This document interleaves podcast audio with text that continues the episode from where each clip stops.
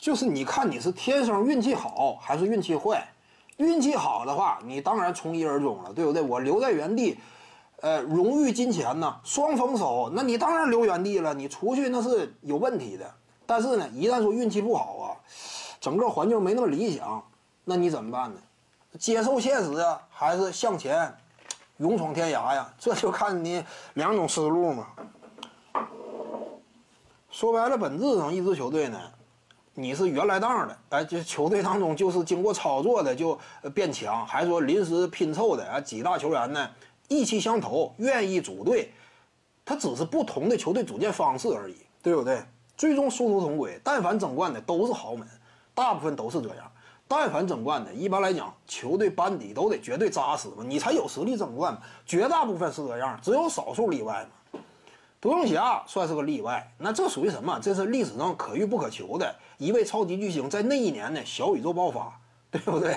各个方面的刺激之下呢，他无法再面对呃赛季的失败，因为当时零六年赛季失败之后，呃，诺维斯基据说差点抑郁嘛，就基本上不吱声了。后来几年呢，也是各种被媒体啊、舆论爆锤，就是软蛋如何如何的，比什么凯文加内特之类甚至都不如啊，当时。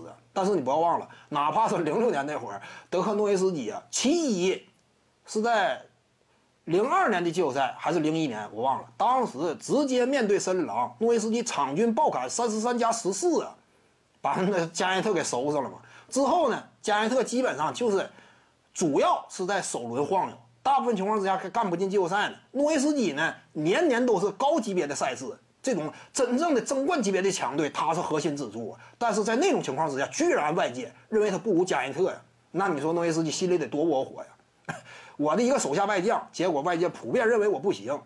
所以呢，当时诺维斯基基本上心灰意冷嘛。二零一一年无法再面对了，一旦说再失败呀，简直活不了啊！就是有那种感觉，在这种种种的刺激之下，感悟了第七感呢，有点有点这种感觉。小宇宙爆发，逮谁收拾谁呀？就是那种感觉。这属于历史的怎么讲？到了某一个节点之上，就是有一位球员，他就是，呃，爆发了，你这就没有办法。这这种属于特殊案例。这种，徐静宇的八堂表达课在喜马拉雅平台已经同步上线了，在专辑页面下您就可以找到它了。